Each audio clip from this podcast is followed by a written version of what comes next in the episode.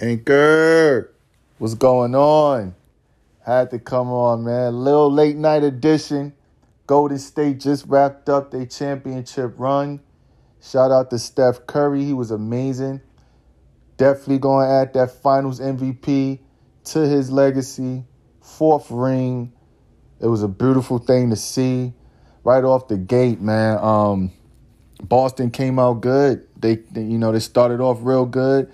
Golden State kept their composure even though they was down by like I think 12 in the beginning of the first quarter and stuff like that. Um, ending of the first, they, they got the lead and that was it. Once they got the lead, that was it. They never relinquished it. Went up as much as by, by like 22. Boston had a couple um chances.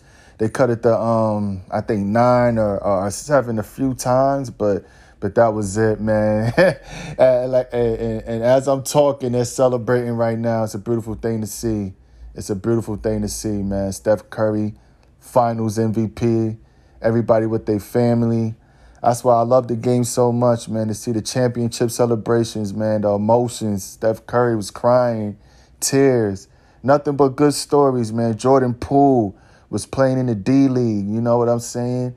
Gary Payton's son. I, forgot homeboy name off the, but Payton Payton Jr. bounced around the league, got cut multiple times. You know what I'm saying? Andrew Wiggins is a champ. All of them, man. It's the story, man. Draymond Green, college coaches was um college coach was there. His, teammates was there.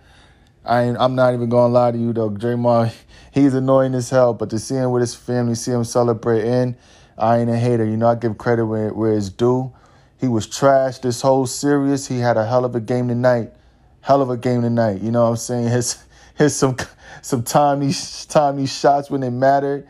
Defensively, he was all over the place. He was pushing the ball like um, I, you know, we going accustomed to seeing. Um, hell, um, assists.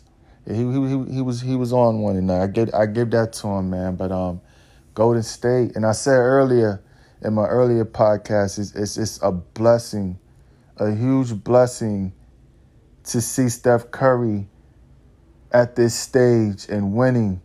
Because again, I didn't think he was going to even get to this point because of his body, how his ankles was, you know, letting him down in, early in his career. Always liked him as a player. I feel like the the, the potential was always there.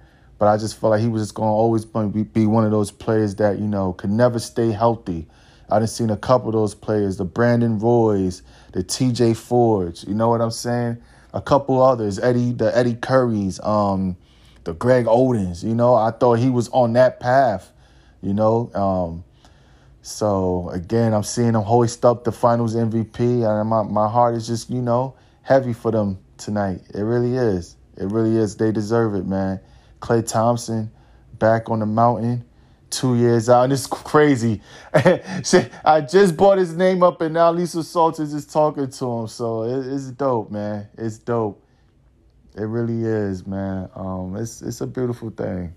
That's why I watch the game to see the celebrations, to to see the stories, the the the grit stories, man. People sticking with their career even though they could have gave up, man. So I love it. I love it all, and to see it all come together and see a team win a chip, sports immortality forever. You can't ask for nothing more. Can't ask for nothing more. So Anchor, late night edition. Shout out to the Warriors, 2022 champions in the sports books forever. Shout out to Boston too. They played. They played as as. Shout out to Boston too for even getting there, man. So yeah, I'm out, Anchor.